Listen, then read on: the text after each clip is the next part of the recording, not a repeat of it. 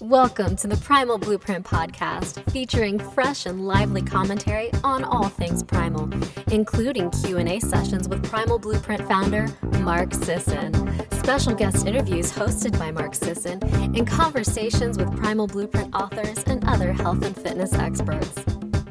The show is presented by Damage Control Master Formula, the world's most potent multivitamin, mineral, antioxidant, anti-aging supplement available at primalblueprint.com. Past episodes are available for download or to review written summaries at blog.primalblueprint.com. And now, introducing your host, Elle Russ. Hey everyone, welcome to the podcast. Today I have Dr. Glenn Livingston, who is the author of Never Binge Again, also the owner of the website neverbingeagain.com. And I really like this tagline, which is reprogram yourself to think like a permanently thin person. Welcome to the show. Well, it's wonderful to be here. Th- thanks for having me, Elle. I'm looking forward to it.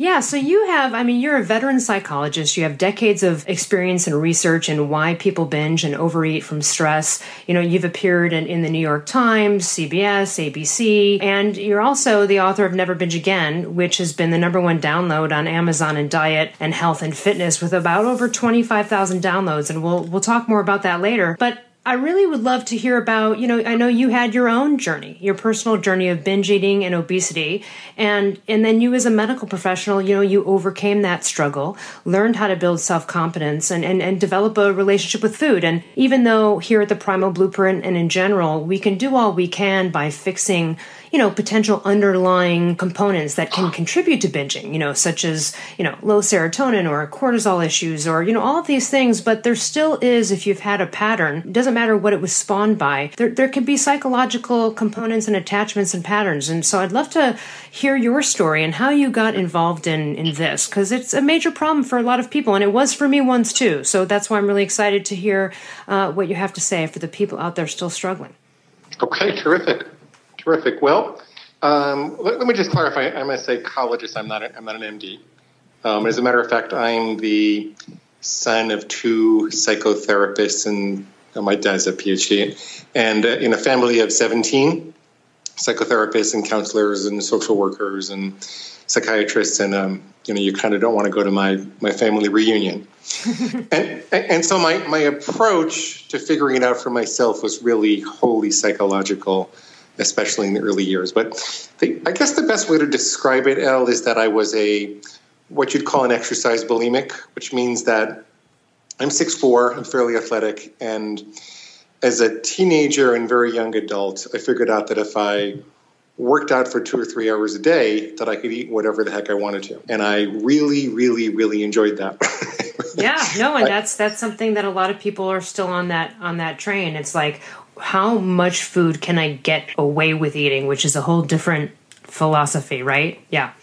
Yeah, yeah. How, how much can I get away with? I that, that I kind of lived to eat, and it worked. It worked for a very long time, but when you become an adult and you have responsibilities and patients and a you know wife and um, all of those things to do, it's really hard to find two or three hours to exercise a day.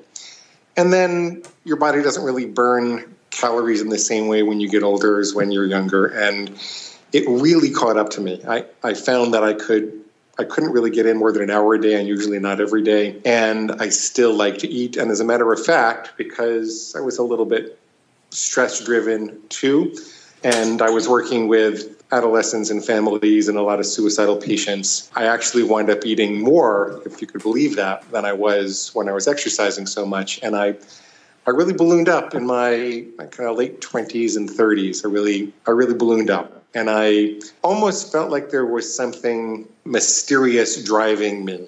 Like I, I just couldn't understand this. And I, I really I, I, went to all of the psychological resources that I had in my network, you know, my family and friends, and you know, I, I paid psychologists and psychiatrists, and I went to Overeaters Anonymous, and I, I did everything that the psychological world would traditionally ask you to do, and it just, it just wasn't working. It just wasn't working, and so in the um, I kind of jumped forward, and in the midst of having funded my own research study with more than 40,000 people. I, I, I don't have kids and I've never commuted, so I've had a fairly extensive career. And among the things I was doing was doing consulting for large companies, many of them food companies. And so I had access to all these research protocols and kind of knew how to work the industry so I could get things done not that expensively. And I did this large food study of um, 40,000 people where I asked them all types of personality questions, and then I asked them what types of foods they had trouble controlling. What what did they overeat or binge on? And I found some really interesting things. And you'd think the end of this story was that those interesting things solved the problem, but I'll tell you why they didn't. The, the things that I found were uh, things like people turn to chocolate when they're feeling lonely and isolated. There mm. seems to be seem to be some right, and it's really interesting and it's good to talk about.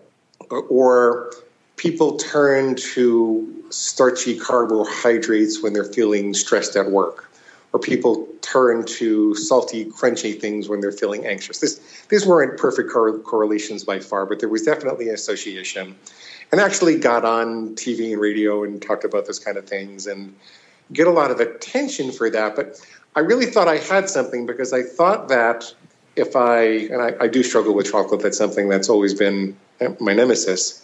So I said, oh, well, I must be feeling lonely and isolated. And so what I need to do is address that loneliness and isolation, and then that'll fix the problem. And when I would work with patients and they told me about struggling with chocolate, I would kind of zero in on loneliness and isolation problems. But it didn't really work because people would say, well, I guess until until I can fix that loneliness and isolation, I might as well just binge my heart out on chocolate because there's nothing's going to work until I do that. Right, looking outside themselves for, you know, something out external to change first. Yeah. Yeah. And it's kind of like there's this crazy voice inside all of us. And I, I I'll tell you where a lot of this came from in my studies in a little bit. But for example, I remember having sworn to diet again on one of those Monday mornings. Where... That's such a classic. I mean, everybody listening, I'm sure, has been through that. Like on Monday, yeah, yeah, like 427 different Monday mornings that I swore to do another diet. But I, I read this book and I was really jazzed up, and I was going to eat a lot more vegetables. And and then I'm at the Starbucks counter on Monday morning, and there's this big hairy chocolate bar staring at me, and it's kind of a long line, and I'm waiting to pay, and um, the closer I got the more this little voice inside of me started t- talking and the better the chocolate bar looked. And eventually the voice said, You know, Glenn, it's going to sound ridiculous, but it said, Glenn, chocolate comes from cocoa beans, and cocoa beans grow on a plant. So therefore, chocolate is really a vegetable. And I love that logic. That's hilarious. yeah. And of course, chocolate isn't a vegetable. Of course, mm. chocolate isn't a vegetable. It's kind of ridiculous, but at the moment of impulse, we're so like identified with our lizard brains, and we don't really have enough access to the neocortex and ability to really reason our way through it. That it made sense, and it made sense for a moment, and that's all it really takes. Anybody who has had trouble with overeating knows that once you kind of pierce the veil in that moment, then that little voice inside of you says, "Well, you already blew it, so you might as well start again tomorrow." That's and right, and and the bargaining stuff. Like uh, I used, to, I had a couple of experiences when I had this problem where I remember saying to myself, like, you look for any reason, even just like, oh well, cocoa bean, oh that's a legume. Legumes are like beans, so I'll just or whatever. and, and the same thing is, is I used to say like, all right, well, if I drive by the grocery store, like if I go through the parking lot and there's like a parking spot right out front, then I can go buy and eat X. And right, like it was such. It's it, but and when you think about it now, it's like, oh, how I'm sad sad for myself. But I'm sure a lot of people listening understand these two things we're talking about. It's right. It's this. You will find a reason. You know, if you're still in this pattern, to to make it happen and to fail. Really, essentially, at whatever goal it was. Usually, it's the Monday morning. Yeah. And so it, it was that voice. That voice was really making all the all the trouble. And it, it wasn't until I did a lot of reading in the kind of I call them the black and white addictions like drugs, alcohol, cigarettes, the things that things that you actually can cut out of your life 100% as opposed to food. things that are much more complex behavioral economics like food decisions and you know success behaviors and things like that.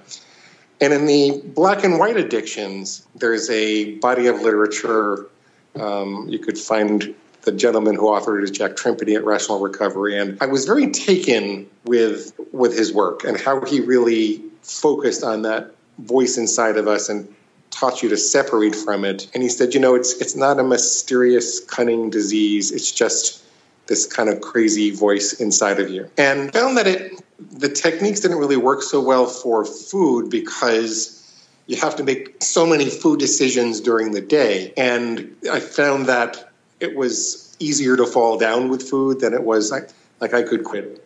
And I like I did quit alcohol many many years ago. I just quit and I just never went and just never looked back. But food is in your face, you know, at least three four times a day, and you got to make decisions about it. And so I kind of started experimenting with well, what if you could have a crystal clear food plan so that there so that little voice couldn't fool you. If you, the little voice is able to fool you because there was ambiguity left about whether there was no plan. Yeah. Yeah.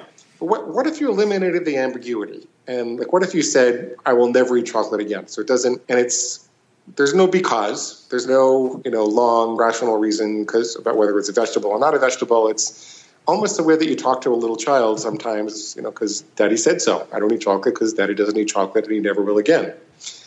And you know, it's it's almost heresy to say you'll never do something again in this in this culture. Um, but I, long story short, I found that that started to work. The crystal clear clarity about what the commitment was, um, coupled with very carefully listening for that inner voice of your fat thinking self, or I, I kind of coach everyone to find another name for it, but but a name that they feel a little bit of disdain for, as opposed to something like this is not an inner wounded child that you want to nurture back to health. This is this is something that you have to feel an unpleasant feeling towards in that moment of impulse, so that when you say when, when you hear it speak up, you say, "Oh, I." I know what that wants. I'm not going to listen to it. It only wants to binge, and that always makes me miserable, and there's no point. And you don't have to remember why. You don't have to debate with it. You just listen for it. So I came up with a number of categories to clarify the food plan. So, well, what if you have a list of things that you never do or never eat? What if you have a list of things that you do conditionally? Like, no one's to say that everybody has to give up chocolate. What if some people just want to have it at social occasions or they just want to have it on Saturdays or you know, they only want to eat pretzels at Major League Baseball games. Why, why couldn't you do that as long as it was really clear? We have a list of things that you always do, and then a list of things that you did without restriction. And, you know, it, it was far from perfect the first time, and, and I did make a lot of mistakes, but I kept working on the clarity and the and the 100% commitment to staying on that plan with clarity and then any little voice that i heard that would say that I would have something else or do something else, I, I just called that the pig. And I said, I don't I don't listen to farm animals. I don't let farm animals tell me what to eat. And it's telling me to have some pig slop now, and I'm not going to have any pig slop. And I'm kind of embarrassed, Elle, that you know I'm a sophisticated psychologist with a long and varied career. Um, with but, these but, little sort of trick, tricky tricks that you have to play on yourself, kind of thing. Is that what what you were getting at? Yeah, I mean that that's what worked. That, that's but that is what, yeah, and you've got these four categories. We'll go over like always, nevers, conditionals, and unrestricteds. But it is it is a self talk game. It is a mind game. Um, because that's also what helps you fail easily too is the little tricks you're playing in the other direction so you have to just play them in the positive direction which is what you're you're saying you did that's a good way to look at it how do you uh, you know interesting kind of phrase here about you applying the psychology of winners to eating. So, can you run down and give us a picture of that? Like, in what way? In what ways do you mean? Yeah, it's it's really the difference between rules versus guidelines, and most people in the eating disorder field will talk to you about setting up guidelines for yourself and to say, you know, try try to follow it ninety percent of the time. If if you do it 90% of the time and you binge once in a while, you're really doing the best that you can. And, you know, progress, not perfection. And um, just, just try to follow the guidelines. And I, I kind of stepped back and I said, well, that's not really what, that's not really how you would coach someone to achieve a really important goal. Like if you were that's right. trying, right? So, so if you were trying to coach someone to ride, like your daughter, let's say you have a young daughter and you want to help her to get to the top of a hill, pedal her bike to the top of the hill without without stopping. You would say, Well, I want you to visualize yourself on top. I want you to see yourself at the top of the hill with your arms straight up in the air in a victorious pose. And the whole time that you're riding, I want you to do that. And there's nothing that's going to stop you from doing that. And any little voice in your head that says you're not going to get there, we're just going to purge that from our mind because it's just there to distract you. And that that's kind of the psychology of winners. That, that's what. Yeah, it's overriding doubt or overriding naysayers or overriding that whatever's towards you that's not fueling you or that possibly could take people down, right? It's, it's just taking the opposite approach there and not allowing that. And you're right. Yeah, that's exactly what you would be focused on. Not only the end result, but especially if you're talking about, I mean, I guess ultimate winners or, you know, like the, the Olympics are coming up. I mean, you think any of those are trained to be like, you know, just, you know, you know, uh, uh, do your best. Just do do your best. If you can't do all of it, that's cool. I mean, that's not how that doesn't get a goal, does it? Yeah. Right. Now, the reason that people are frightened of that type of 100% commitment is because they think that means that if they make a mistake or if they don't get to the top of the mountain that they're going to have to really beat themselves up feel horribly guilty and everything like that. Um, and this by the way is one of the places where i diverged greatly from the black and white addiction approach because you can't really you can't be this soft on yourself with the black and white addictions if you if you make a mistake. You really need to commit to 100% and keep 100% in the in the black and white addictions. But well, let me give you an example. If you're about to get married, this is not a commitment that you would accept from your spouse. If your spouse said, "You know, honey, I'm pretty sure that I can be 100% faithful to you forever, but there sure are a lot of attractive people out there, and I, I just want to be honest. You want me to be honest, right? You know, it's, it's most likely I won't sleep with anybody else, but, you know, I, don't want to lie to you. So you, that, that's not an ex, that's not an acceptable commitment. That's not the type of relationship that they want, and it's it's just as strong an impulse. I mean, the sexual drive is as strong as anything else that we have. It's just as strong as the drive to to eat, and we're expected to restrain it. We're all accustomed to you know the rituals and promises of marriage and the 100% commitment that goes along with it. So why can't you make that type of a commitment to your food goals? And so I, I guess I kind of dared to question that cultural norm that says we can only have guidelines, we really can't have rules. And I said, no, well, say, set up rules for yourself, make a 100% commitment. Um, don't let your inner pig beat you up too much if you happen to make a mistake, just like you wouldn't – if your daughter didn't make it to the top of that that hill, you wouldn't say, you know, you're worthless, you're nothing, you're never going to be anything. You would just say, okay, well, let's what went wrong, and let's make a better plan, and we'll get you some more water or you know food beforehand. And, you always have another chance. Don't worry, there's always another competition. Yeah, and, and with food, every moment is another opportunity to be healthy, no matter what happened in the moment before. But you know so, what I'm thinking as you say this is sort of the idea of it's um it's almost like when you talk about the black and white addictions right? You know you, you just it's it's it's just usually doesn't work to just be like okay i'm just gonna have a cigarette every now and then. You know what i mean? It's usually like you have to just eventually do it. And even if it's gradual but it has to end or then you're still kind of technically a smoker. And it's not to say you can't have a piece of chocolate every now and then and you're still a binge eater but i guess on this side of like the the winning attitude or the rules it seems like it almost would be a relief for some people though too as well because their life has no rules especially when you're a binge eater and and and and maybe i can see talking to someone and having them set like defined pathways, even though it might be scary, it might also feel a little bit. Do you feel like some people feel relieved because it's like, oh, now they've got something they have to adhere to? Does that make sense? I can see how that could actually be beneficial. It, it, it, it makes tremendous sense because, see, freedom really sits on top of discipline. Um, Agreed. Yeah, yeah. I mean, if, if you if you look at jazz piano players or jazz musicians, they only have the intense creative, spontaneous expression within the context of the skills that they've practiced. If they didn't study those scales and begin to learn what notes go with other notes and what what rules to follow, even if it's an unconscious set of rules, they they couldn't express themselves in any kind of a way that made sense. Or if, if you you know, if we didn't have the rules of the road, then you wouldn't have the freedom of getting in your car and going to, you know, various and sundry places at the drop of a hat. So f- freedom really sits on top of discipline, and there are a lot of people who are trying to be, they're kind of trying to have their cake and eat too and be spontaneous with a food or a food behavior that immediately, when they put a very specific rule in place, they feel relieved. And they, they say, oh, I mean, I just, all I have to do is listen for this crazy voice inside of me and follow this rule, and then, and then I'm free. And it's tremendous.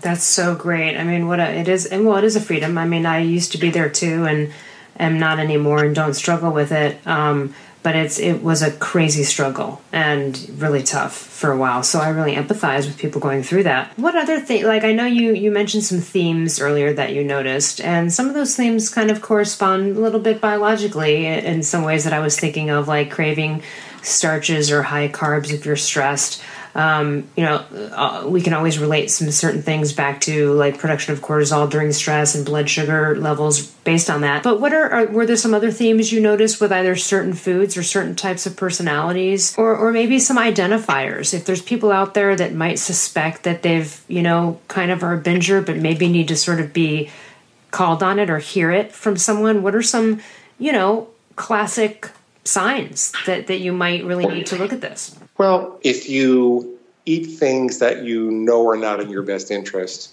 um, yet you almost feel like something's taking over and you can't do it, then it would be worthwhile to pay more serious attention to the, the conversation that we're having. I I really don't. I mean, one of the reasons that I only work in this field as a coach and I don't use my psychology license to to see patients like this is because I I don't really believe that an eating disorder is a disease. I, I, think that there are, I think there are physiological factors that are really important to attend to. Uh, for example, you will see that people who went through periods of extreme dieting um, have a more difficult time controlling their eating later on. It's, it's almost as if there's a evolutionary starvation mechanism in our brains that um, people will describe it as if someone's pointing a gun, gun at their head and saying, you must put all of this food in your mouth now or, or you're going to die. And that's a very real experience. And so if you're someone that did a lot of compulsive dieting earlier on in your life or maybe even recently, then you might find yourself more prone to to binge behavior. And um, you know, one of the solutions to that, by the way, is to have a food plan that's very regular and gives you a consistent amount of calories and nutrition and you know don't don't try to lose weight too quickly. You're losing you know one maybe a pound and a half uh, a week then that, that's that's about the best you can do after the first few weeks without starting to trigger this kind of thing um, what about like uh, you know, there's a lot of um, people who grew up where you know their parents were like, "You're not leaving the table until you finish all your food," and so there's people then that have this sort of like subconscious built-in, right? You know, what about some of those? There's got to be some themes you might see there with just how we were raised around food, or even maybe patterns we picked up from relatives or parents. Yeah, so I, I, think what's important there is to look at that as a correlation as opposed to a causation. So, I mean, for example, my mom was married to an army captain, and she was really terrified he was going to go to Vietnam. And her father had a real family trauma just around the time that I was born. And so she had a really hard time tending to feeding me. And at the time, and this was more acceptable in 1964, 65 than it would be now, she put a bottle of chocolate Bosco in a very small refrigerator on the ground, and she trained me to go there whenever I was upset. And so of course, I've got a pattern from the earliest part of my life that says, you know, chocolate equals comfort, and right. don't bother, don't bother, mom, go to get the chocolate, right? Right, or or just yeah, being comforted. And I heard another coach at one point talk about a very similar thing where every time they cried and act out, they were given something like with vanilla ice cream or, you know, something like that, where then, then any time in the future they had upsetting moments in life, they'd go right for the vanilla ice cream. It was just, you know, classic. So, so here's the thing. It's, it's helpful to understand that about yourself. And if you know that about yourself, then I mean, you might want to explore what other ways were you misdirected when you know, you had norm- normal needs for nurturance and that kind of thing. And that kind of falls in the realm of normal psychological treatment for early childhood experiences so you can feel like a better adjusted, less anxious, more secure human being. What's dangerous is is that little voice inside you that says, but that means you can't stop binging until you figure out all of those problems. Until yes, you I know, agree with that, and I see that it's a it's it's almost just a way to enable yourself to stay in the problem. Yeah, and you'll actually figure out more about your background in psychology and, and the psychological treatment will go a lot better if you just stop if you use these very practical techniques to stop the behavior and and also there's nothing that says you ever have to figure it all out i mean you could just stop having chocolate you might notice some levels of psychological discomfort when you stop having chocolate but eventually those feelings will extinguish. If you just don't eat the chocolate and you never delve into you know where those psychological feelings came from because you're not going to be reinforcing the pattern anymore those feelings will extinguish. So you don't you don't even really have to know. I've lived a very introspective psychological life and i'm very interested in those kind of things. So i, I want to know and i feel like life is better when you do but but you don't have to. And i think right you don't have to dig deep into the past for 15 sessions with a psychologist in order to figure out how to get over this problem. And i, I absolutely understand that and see that. Um, it's just things that are like you know sometimes people are notice or aware of and it doesn't mean that it does always have to be that way just because it was programmed uh, into you a little bit when you were you know younger. Um, i agree you could just change it now in its tracks without having to look back or even know what the reason is. Yeah that sounds absolutely logical to me. That's exactly it why do you think? Um, I mean, I feel like our listeners and myself too probably have lots of uh, answers to this question, or, or, some things I think would be reasons. But why do you think overeating and stress eating and binge eating is so prevalent in our culture today? You know, I have a friend who was the VP for a large snack bar manufacturer, and he told me at one point, um, and I've got to kind of disguise the names to protect the innocent, but but he, he he told me that the real insight they had was that they could sell their sales exploded when they took out the vitamins, so the so the bar tastes better, and they focused on making the packaging look you know gorgeous and delicious. So what he's saying is, as part of a influential company in the food industry, they figured out it was better to make food look appealing and taste appealing than be nutritionally valuable for us. And having worked in the food industry for so many years and you know seen the literally billions of dollars that goes into advertisings and tens of millions of dollars that goes into research and development what they're trying to do is figure out how to put the most calories in the smallest space with the most attractive packaging to push our evolutionary buttons and fool us into thinking we're doing the right thing. And it's such a primitive lizard brain controlled. it, it, it's so primitive that it's really. It it's almost like we're robots, and it's just uh, we're going right along with the the programming. I yeah, we see it everywhere. I mean, there's so many marketing gimmicks and things out there that will you know they'll have a very tiny component of the food item be from maybe a cat you know like like there's one you know dried cherry in there full of antioxidants and you know or whatever right, right. so you know we uh, or or the best one uh, that we joke around about is you know ever since stem cell science came out now stem cell anything is on every packaging of beauty products. Like you know uh, pineapple stem cells or you know it's just anything. And it's like it's not to say that it's going to do anything or not. It's just the fact that stem cells and we go oh that's regenerative. But we're not being injected with true stem cells. They're just you know from you know broccoli stem cells whatever. But uh, it's so amazing because again you feel like you're doing the right thing. Like you know oh well this and it, you fall prey to it just like a, a robot. It's it's it's sad. We've got to take a look at that. I saw one study that said that children, I think it was between the age of five and twelve, are exposed to about I think it was five or seven thousand advertising messages about food per year, and not one of them was about fruit or vegetables. Um, right. Um, just like in like whole, fresh, ripe, raw fruit and vegetables. And so that that's what we're fighting. We're fighting hyper palatable foods that are developed and promoted by the industry with billions of dollars. And our inner pigs are their best customers. But a lot of this melts away. See, so this kind of gets into the discussion about willpower. When people ask me, well, so you're saying this is all about willpower or um, isn't willpower a fatigable muscle? Aren't there all these studies that say that people make poorer choices as the day goes on because they're so tired? And that's all true. But what you have to remember is that willpower is the ability to make good decisions when you're faced with conflicting choices. The power of the clarity of the food plan is that you've made your choices beforehand. I, it doesn't take me any willpower to never have chocolate because I know that ch- chocolate is not my food. It's just it's right. just not something that I eat. So um, once I could really assign it to that pig's trough, and you know, once I'd gone for a couple of months and really kind of forgotten all of those memories and you know neurologically neurons that wire together fire together, and, and if you don't continually reinforce those connections, then they they extinguish. Uh, it doesn't really take the willpower because the decisions are made, and that that's what I encourage people to do in the places where they're having trouble let's clarify exactly how you want to behave and I'm not going to tell anybody how they how they should behave. It's right. They'll really decide how they want to. Yeah, they'll decide yeah. the plan. Yeah.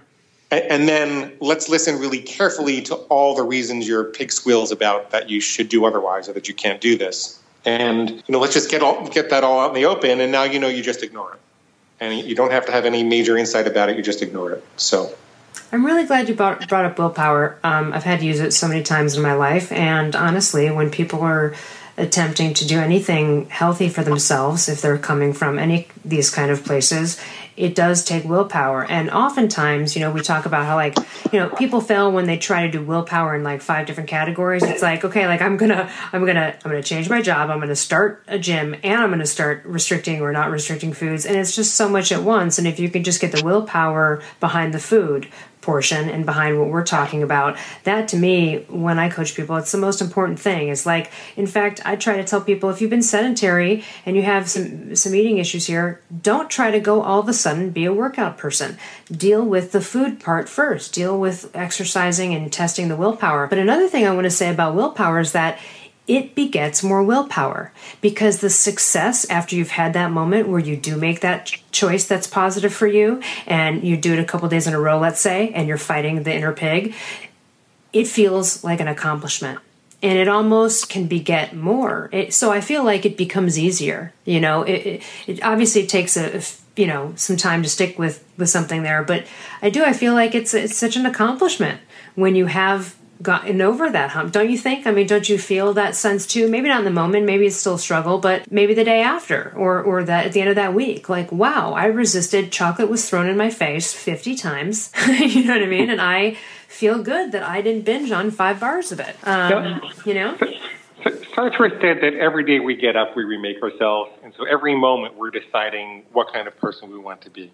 Yeah. And if you get up and you decide, well, I'm a person that doesn't eat chocolate, or I'm a person that you know doesn't eat chocolate during the week.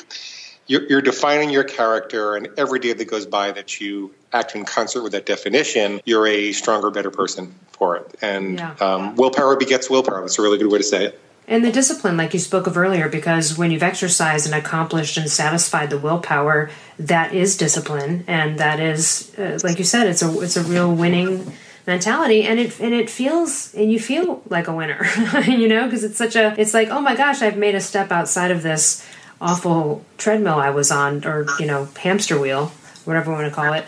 Um, i'd love to hear about like what would be a good example of someone who's come to you like the worst case scenario like the worst binging situation you've seen and then the most success. Like what's your what's a real stark you know uh, success story? Um I mean, you know, I've, I've actually got a guy who was 500 pounds oh, when wow. we started. He's he's lost um he's just about 500 pounds. He's lost 100 pounds, and you know the the worst case story is always your own when you're in the middle of it. When people truly feel unable to stop eating, it's like not having a life. It's it's like yep. feeling forced to hurt yourself and not being able to participate in relationships and work and you know, it takes days to recover, and you know, it's always well, this is my last chance, and so I'm going to eat everything I can. And so, you know, I mean, I've I've worked with people who are 500 pounds and miserable, and I've worked with people who are 120 pounds and miserable because they, you know, had an extra bag of goldfish, and it just took away that opportunity they really wanted that night. And I don't necessarily like to say that either one of them is is worse than the other because I think that in some ways diminishes people's own experience of what it's like to feel out of control. That's a good point. Um, That's a good point. So we might see 500 pounds as being way out of control, but it could be just as out of control for someone that's 120 who's got the same issues. So, yeah. Yeah. But there, there are a number of um, recorded case studies on my blog for anybody that wants to listen and hear people that just got so excited that they oh didn't have to eat popcorn anymore or that they learned how to stop going back for seconds or they developed some portion control or they figured out how to stop eating Clif Bars it's what's really interesting is everybody has their own personal nemesis it's it's yeah. no, no people are really completely alike that's great. So let's talk about uh, the book. Now it's it's free on Kindle, right? And, and on Amazon, it's Never Binge Again. And tell us a yeah. little bit about it. Tell us how we can find out more, uh, download it for free, but then you also have a, a, a, paid but inexpensive version of an audiobook and, and a written form, I'm, Well, the, the easiest thing would be to go to neverbingeagain.com and click on the reader bonuses. And if you do that, um, you'll not only get the book in whatever electronic format is your favorite at Kindle or Nook, or we can even send you a PDF if you prefer. It's free in the United States, by the way. It's not, it's not necessarily free overseas, but we can send you PDF if you want us to. But click on the reader bonuses and sign up for that because we can also send you a set of free food plan starter templates. So, you know, if you eat paleo or you're vegetarian or you're athletic or we have a we put a lot of thought into some starter templates to show you the kinds of food rules that might be might be helpful. Um, and then there's a whole series of case studies where you can actually hear me coach people through coming up with their own rules, nailing them down so there's no ambiguity in it, and then helping them through everything that their inner pig says, which makes them feel like it's impossible to ever comply. That's, um, that would be really great. That's so great you have that because even listening to any coaching calls like that, someone on the other end could be going through something very similar and just absolutely benefit. So that's really cool. Cool. Nice. What uh, anything you'd like to leave our listeners with, or or any kind of words of wisdom, um, other than us checking out neverbingeagain.com and and looking at what you have to offer there? Well, this might sound a little, little bit silly, but in the end, all you have to do to never binge again is never binge again. just to stop binging. yeah, just never. Yeah, get, no, get, get, get, really, really clear about what that means. Most people are not clear about that. What means, and I, I, I call a binge even one bite or swallow off your very carefully defined, unambiguous food plan. Nice. So get really clear, create a food plan. Um, then listen for your pig squealing and telling you that you can't do it and promptly ignore it, and then never binge again. And all those tools are available in your book and online. There's just a lot of nuances to all those things you just mentioned. So uh, thanks so much for your work and for coming by the show. We really appreciate it. Thank you, Elle. I enjoyed it. Thanks. Have a great day. You too. Got a passion for Primal? Join Mark Sisson on a mission to save the world. Become a Primal Blueprint certified expert today. With our dollar down payment program, it's easier than ever. Just pay $1 to start and $89 a month for the next 12 months. The Primal Blueprint Expert Certification is the most comprehensive online primal paleo certification program of its kind.